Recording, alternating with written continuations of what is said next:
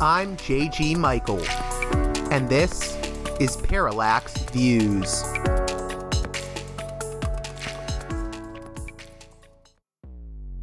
Hello, this is Mike Swanson. In a few moments, you're going to listen to another segment of Parallax Views. But before you do that, let me tell you about my new book, Why the Vietnam War. It's a sequel to my previous book called The War State, which has lots of positive reviews on Amazon. It's been out for years. But this one is a more detailed case study of how American empire and national security state operate using Vietnam. And I believe it shows also how things work today, how policy is actually made and why. So grab the book on Amazon.com, Why the Vietnam War.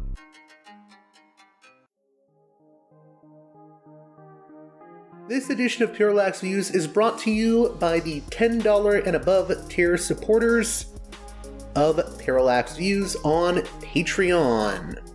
So, with that in mind, producers credit shoutouts to Gunner, Mark, Alexander, Catherine, Tilo, Emilia, Jeff, John, Bert, Brian, Elliot, Michael, Brace, Nick, Mersham, Galen, Arlen, Bo, Gigadelic Media, Chance, Chase, Dan, David, Ava, Bob, The West Bank Robbery Podcast, Jamie, Gary, Max, Ishtofer, James, Martin, Matthew Ho, Brian, Nobody, Thomas, and Dano. And now on to the show. Hey there, Parallax Views listeners. On this edition of the program, we speak with Eldar Mamedov, a contributor to Responsible Statecraft and EurasiaNet, about Argentina's president elect, Javier Milei, and what his hawkish foreign policy entails.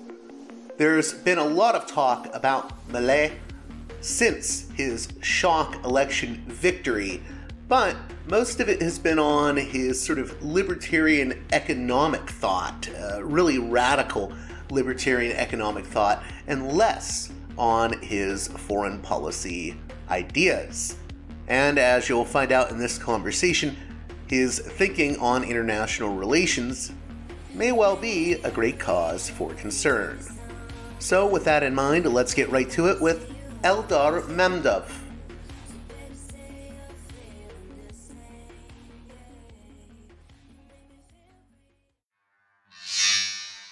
Welcome to Parallax Views, a guest that I'm really happy to be speaking with. He's a contributor to Responsible Statecraft and EurasiaNet, a foreign policy expert on the Middle East, Persian Gulf, and the South Caucasus. And we are going to be speaking with him about uh, some things happening in Argentina right now. Eldar Mamedov, how are you doing? Hi, uh, good to be with you. So, if you could, you wrote this piece on the new president elect of uh, Argentina. Uh, he's a libertarian character. Can you just give the basic background on who this figure is? Well, uh, he's a relative newcomer to politics. Uh, he's um, he's been elected as a member of Argentine Congress uh, some two years ago. Before that, uh, he was just a frequent contributor to uh, TV uh, debates on economy, and uh, he's always distinguished himself with being, just as you described him correctly, libertarian economist, and with the set of very firm views on uh, the role of state in economy and uh, how the Argentine economy has to be reformed uh, to get out of its uh, current difficulties. I don't want to mispronounce his name, but I believe it's Javier Milei. Yes, indeed.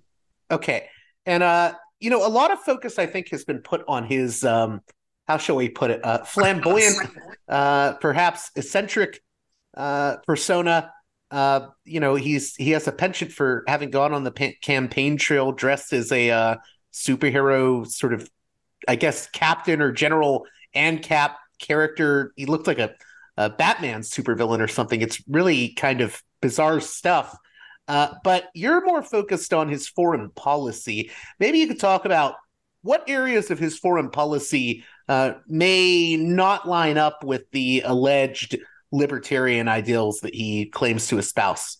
Well, um, if we take the libertarian foreign policy as one uh, that promotes peace and prosperity, and uh, for that we can take, for example, Ron Paul Institute as a reference point, or the policies that uh, his son, Senator Rand Paul, defends, uh, then certainly the positions uh, that uh, Javier Milei has embraced in the election campaign, uh, they do not align with uh, uh, those libertarian tenets of foreign policy. I mean, his views are starkly um, ideological. He divides the world neatly into liberal democracies uh, and communist uh, autocracies. He always emphasizes communist element, uh, which you know is um, a kind of very broad uh, tent for him. Uh, it's not just the Chinese uh, Communist Party that uh, he um, dubs in this way, but also leaders like the president of Brazil, President Lula, and other leftist leaders uh, Uh, in South America, President Putin, uh, who definitely is an authoritarian, but uh, it would be quite a stretch to call him a communist uh, by any measure. So uh, you have this very Manichaean um, and simplistic worldview, which basically divides it into good guys, the liberal Democrats, and the bad guys, the communist autocrats. And interestingly enough, uh, even the Pope Francis um, has been included in the the latter camp, in the camp of um, dangerous uh, communists. I, I was going to add to that. I, you know, I saw Sohrab Ahmari posted about this, but apparently, and this this angered me because I, I grew up Catholic. So I, I mean, apparently, he called the Pope a son of a bitch. You know, so I mean, he's, yeah, he's an out there character when it comes to this he definitely doesn't mince his words. Yes.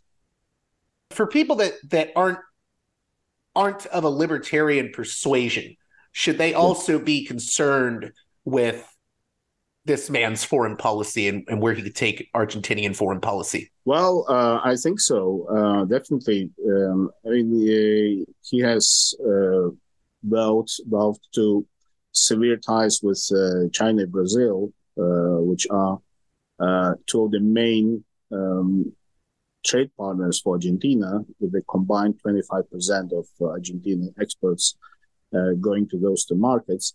Uh, lately, he uh, seemed to somewhat soften his position uh, by saying that um, in the presidential debate, notably that he would not advocate an outright severance of ties with Brazil and China, uh, but uh, he expressed strong belief that uh, those ties should be sort of outsourced totally to the private sector. but that is a very simplistic view of how international relations work. it's not that the private companies uh, go and negotiate uh, trade deals uh, between the nations, like it or not, but that's the role uh, that governments play. Uh, governments negotiate uh, trade agreements. they they their role is to establish the framework within which then the private actors uh, can function, can trade, uh, can invest, uh, and so on.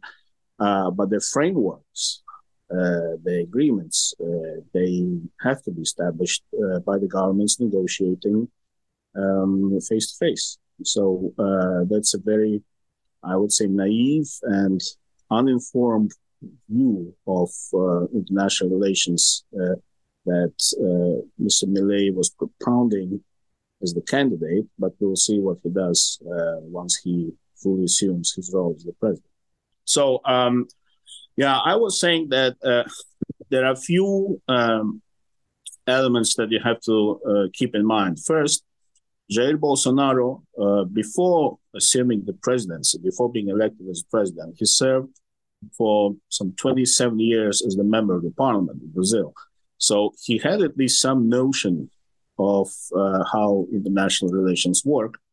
And then uh, he was surrounded by um, uh, some people with more experience than uh, himself uh, who exerted some moderating influence. In case of Javier Milei, I'm not sure at this point that it can work because Mr. Milei is very literal.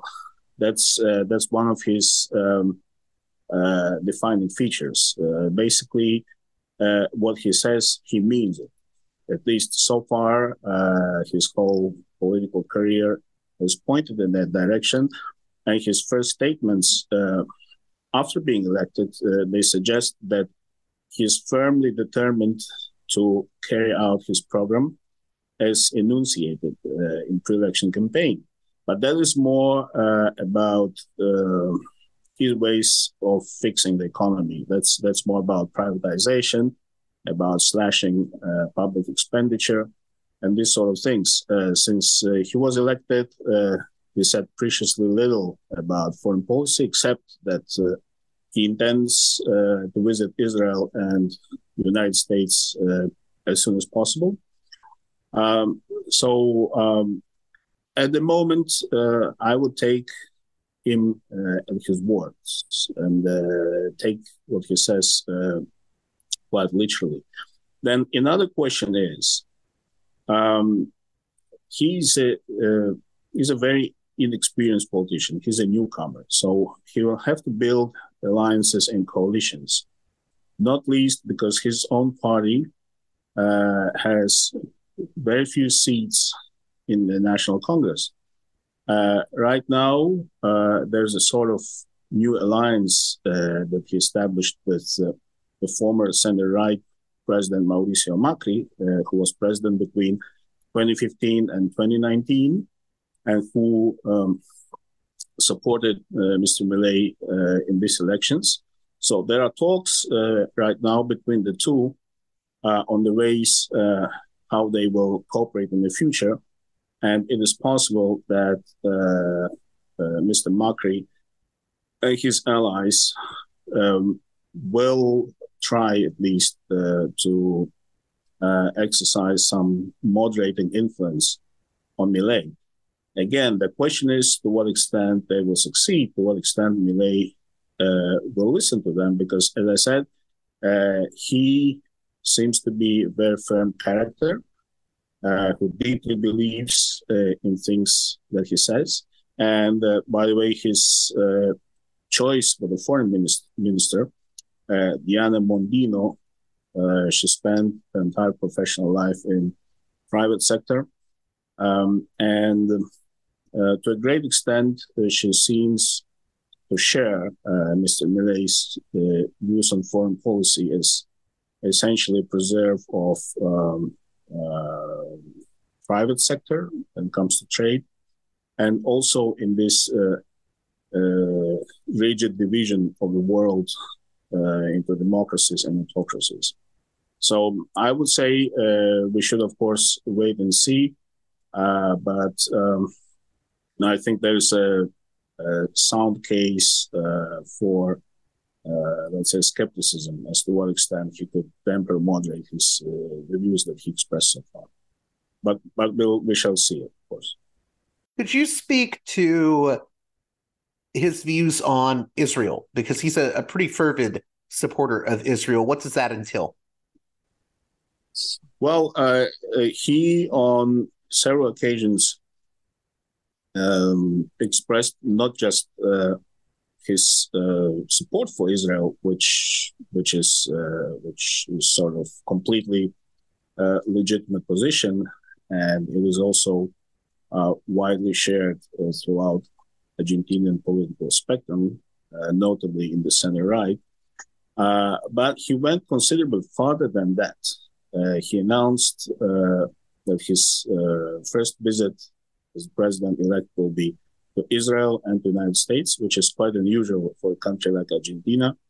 one would think that uh, the first visit uh, would be to Brazil, the biggest neighbor and main uh, commercial partner, uh, but not to Israel. And then uh, he also uh, pledged to move Argentinian embassy in Israel from Tel Aviv to Jerusalem.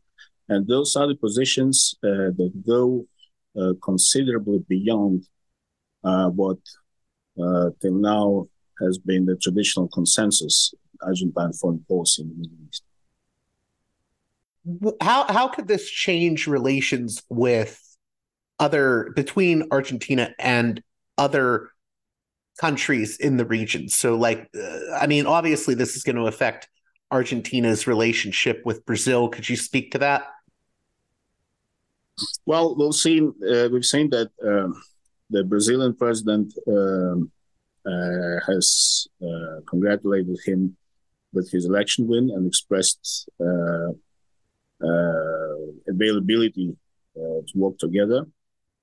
but it's doubtful, for example, that President Lula would arrive to his official assumption of presidency by Mr. Milei, because in the recent past, Milei not only uh, uh, accused Lula of being a communist, but he also insulted him by, by calling him uh, a thief, basically.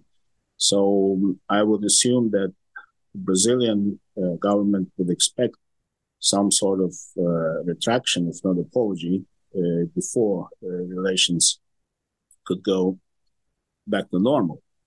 Then, concerning other countries in the region, you know that uh, quite a few of them currently are ruled by uh, leftist uh, governments uh, such as Chile, uh, Colombia, uh, Bolivia. these are the neighbors of Argentina. So, and um, considering this very ideological approach that we have seen so far, it would be reasonable to assume that the relations will be bumpy. Can you? I, I, know you don't have a crystal ball, so you can't predict the future.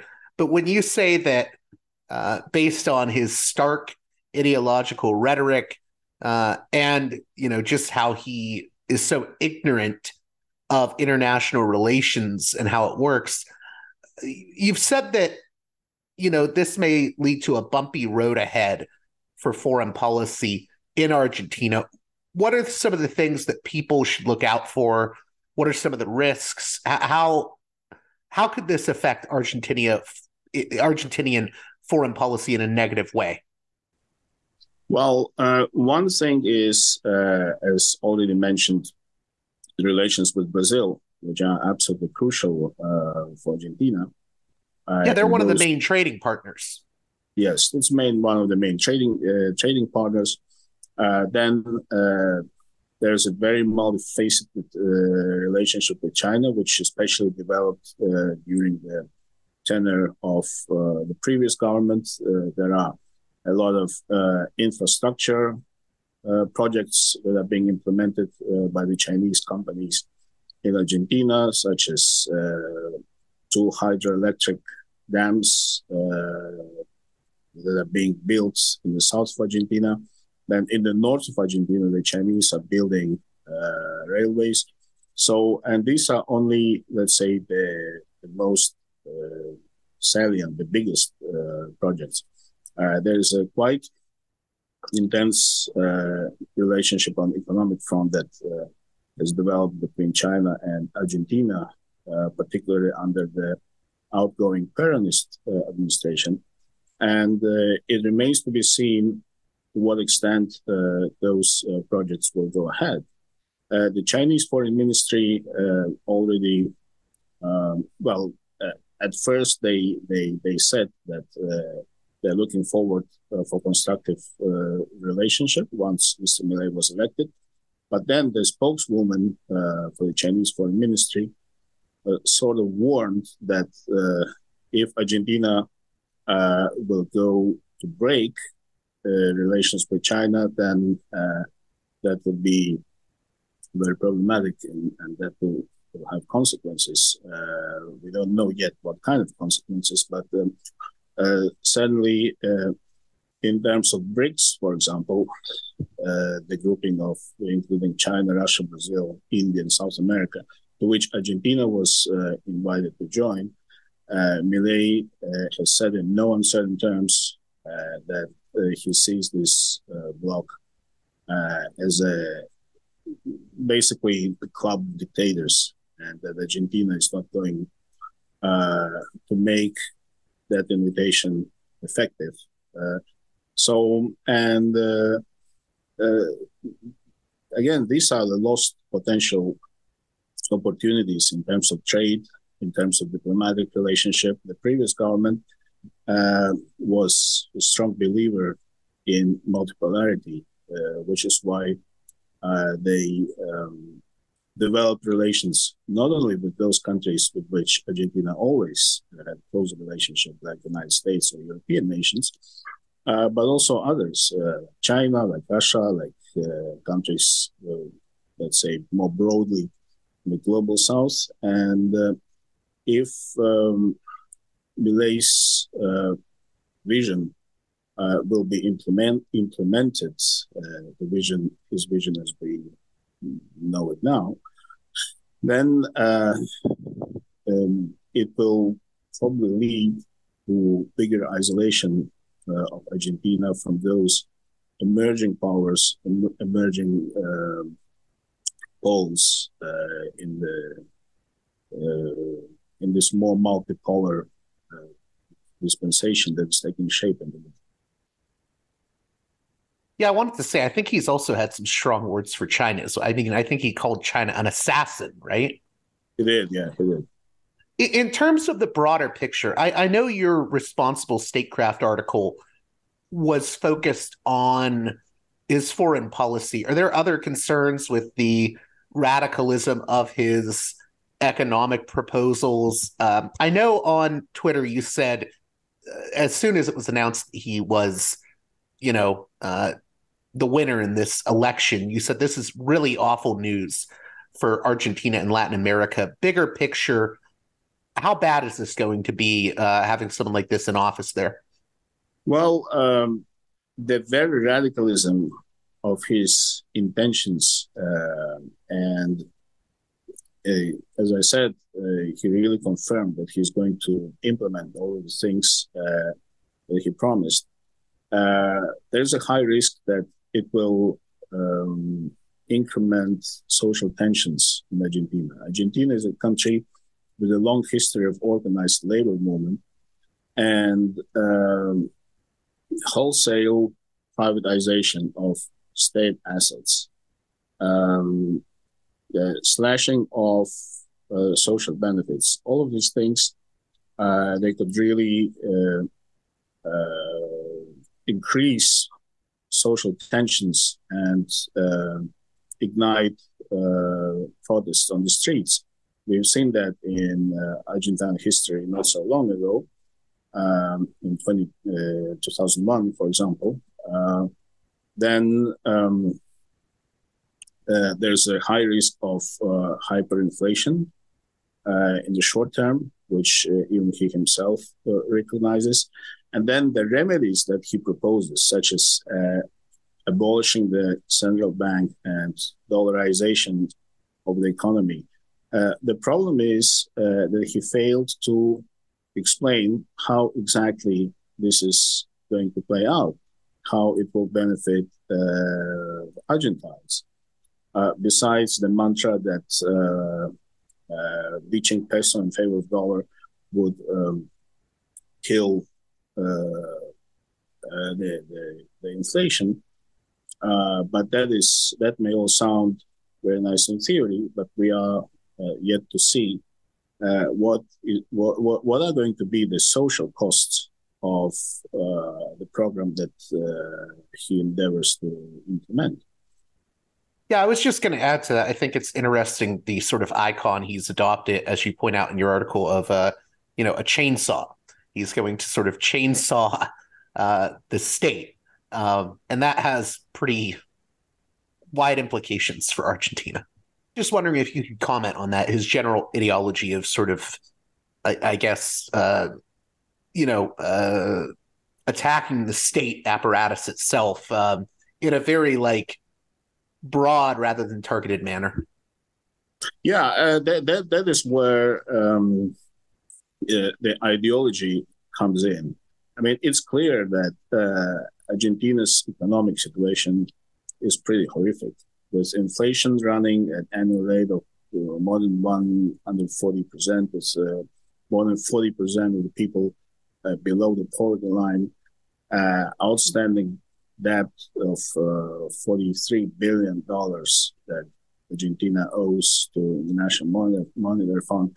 Obviously, these are very difficult um, conditions, and uh, the outgoing government uh, uh, has been dealt a very uh, difficult situation because uh, when it came to power in 2019, almost immediately the pandemic started, so they had to deal with that also. that, of course, doesn't justify the fact that uh, they were not perhaps so good at managing the economy if this is the situation that we have. Now, again, uh, what uh, Argentina probably would have needed would have been a targeted uh, reform uh, rather than just this uh, wholesale ideological slogan about demolishing the state as the root uh, yeah, he he basically it sounds like wants to take a wrecking ball to the entire state apparatus. Yes, I recall the interview that Tucker Carlson made with him uh, down in Buenos Aires, and um, uh, during like forty minutes uh, that uh, that interview took place, um, he had a chance to explain his broader economic uh, vision. but basically, what it all boiled down to uh, was uh, the incessant ranting against the socialists and the communists uh, who are and the politicians, corrupt politicians, you know, who are robbing the people of the fruits of their work, and therefore the solution is just uh, straightforward demolish the states, the state, and uh, the political establishment, which uh, he calls La Casta but uh, uh, there was and is a real shortage of concrete proposals uh, how to fix that dire situation Argentina is in beyond those ideologically motivated uh, precepts. I know you didn't cover this in the article, but what do you make of the um, all this talk about the Falkland Islands? Um, well, uh, the outgoing uh, administration and the, the peronist presidential candidate Sergio Massa, uh, uh, he definitely tried to make make it an issue uh, during the presidential debate, uh, where he said that the sovereignty of the Falkland or Argentines call it uh, Malvin Malvinas Island islands is is not negotiable. That's uh, Argentinian territory, full stop. Uh, and Milei took um, a different position, uh, saying that uh, uh, this issue has to be solved uh, diplomatically without giving up the ultimate goal of recovering the Argentine sovereignty over the islands.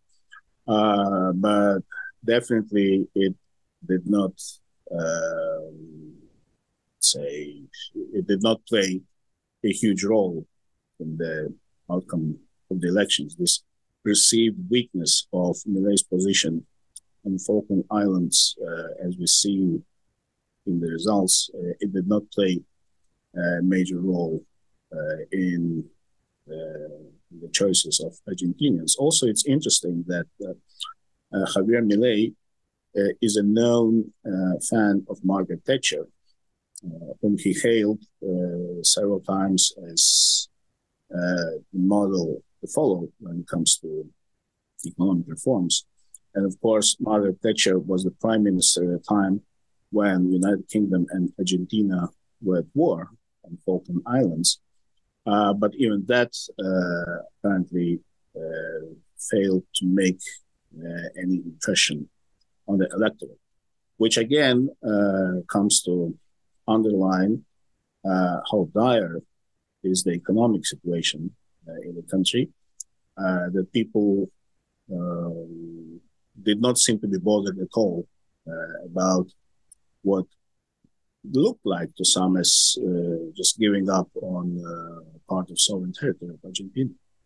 Before we close out, I know that you've um, retweeted Sohrab Ahmari's recent piece, uh, MAGA's Foolish Embrace of Javier Milei. What do you make of the, I would say, dissident American right wing faction uh, embracing Milei? And do you think they're making a mistake as Ahmari um, argues? Well, it seems to me that there are parts of um, um, U.S. Uh, should we call it populist movement, MAGA movement, uh, uh, whatever you call it, uh, that they simply take delight at uh, supporting anyone who's despised by Washington Post, by New York Times, etc., by the elites.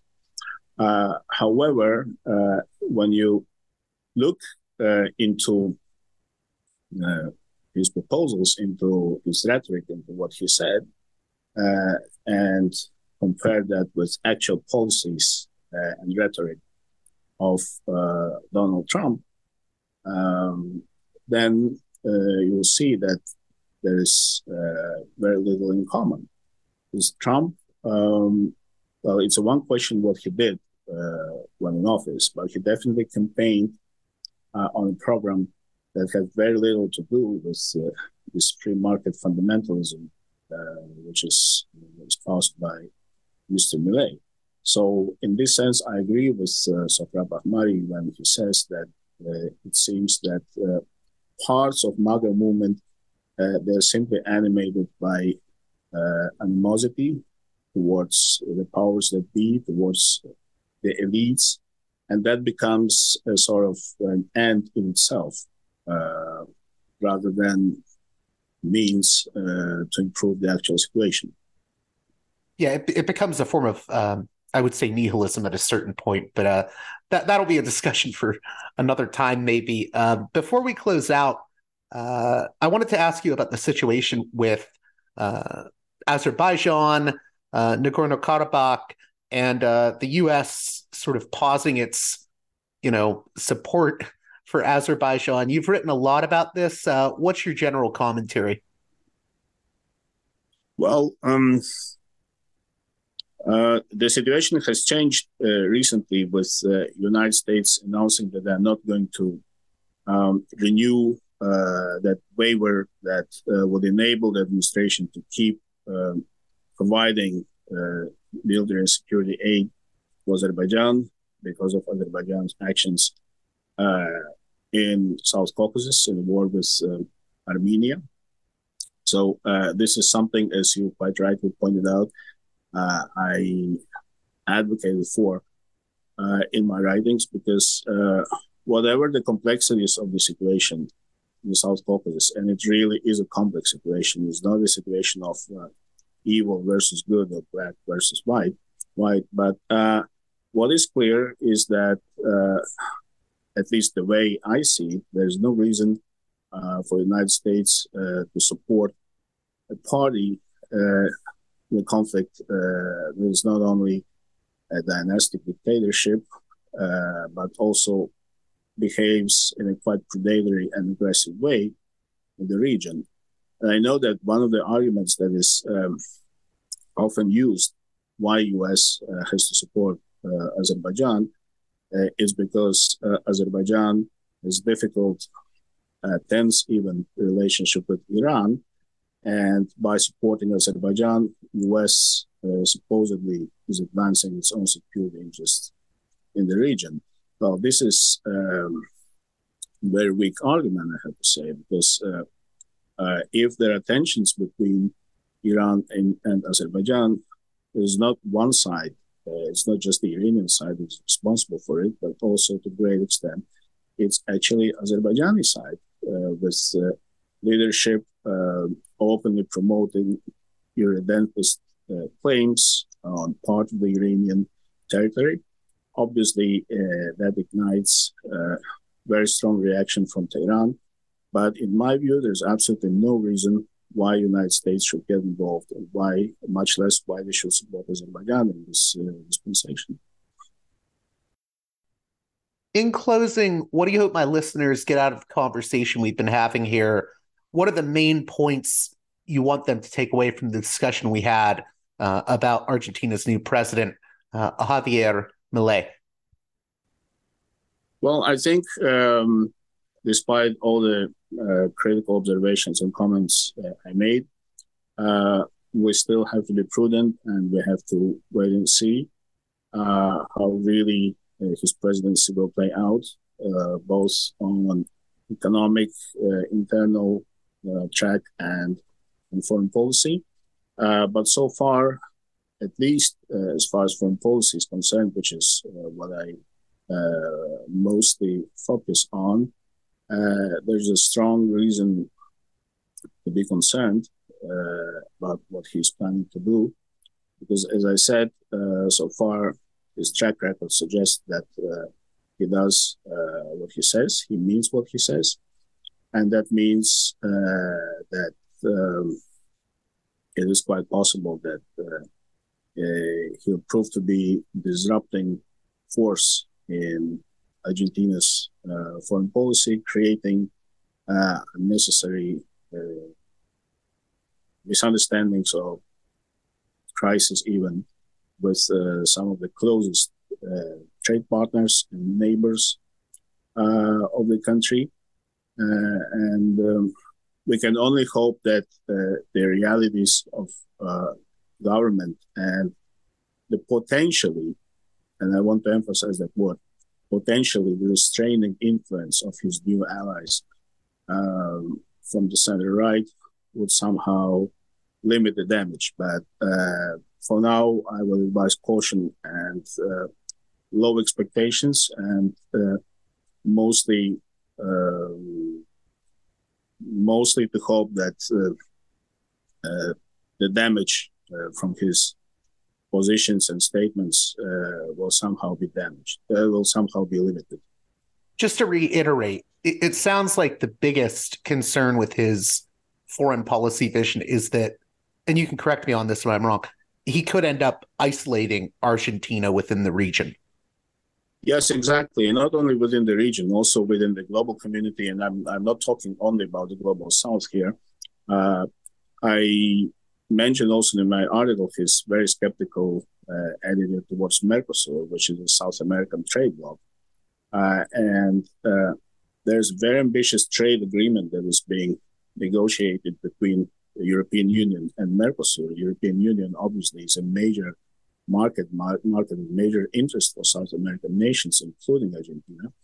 And uh, the way that he's dismissive about Mercosur and he hinted about abandoning it altogether. That obviously is also um, a matter of concern, which could also isolate Argentina, um, also from the European Union, not just China, India, and uh, other countries. Thank you again, Eldar, for coming on Parallax Views. Can you let my listeners know how they can keep up with your work? Well, uh, I'm on Twitter. Uh, I uh, write regularly contribute to responsible statecraft, uh, occasionally to Eurasianet, and uh, sometimes to the American Conservative. Thank you again. Thank you so much. It was my pleasure. Well, that does it for this edition of Parallax Views. As always, if you appreciate the work here I do at Parallax Views, please consider supporting me on Patreon. It is you, the listener, that helps keep this show going. I have one count them one advertiser, the mighty Mike Swanson of Wall Street Window, but otherwise, this show is entirely listener funded. And you are the folks, the kind folks, I should add, that make this show possible. So, patreon.com slash parallaxviews, patreon.com slash parallaxviews. Please consider making a monthly donation. And with that being said,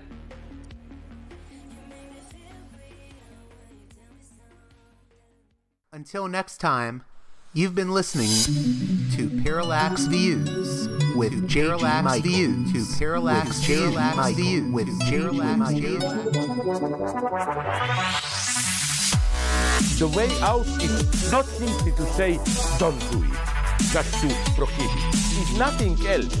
If we don't do it, others will be doing it like crazy. So, you know, we have to confront the problem. But no, basically, basically, I'm, I know of the great anxieties, problems, new forms of control, but it's also new forms of freedom. This is why I always emphasize that uh, uh, internet and all this new digital stuff, it's a very ambiguous phenomenon, but it's the field of struggle.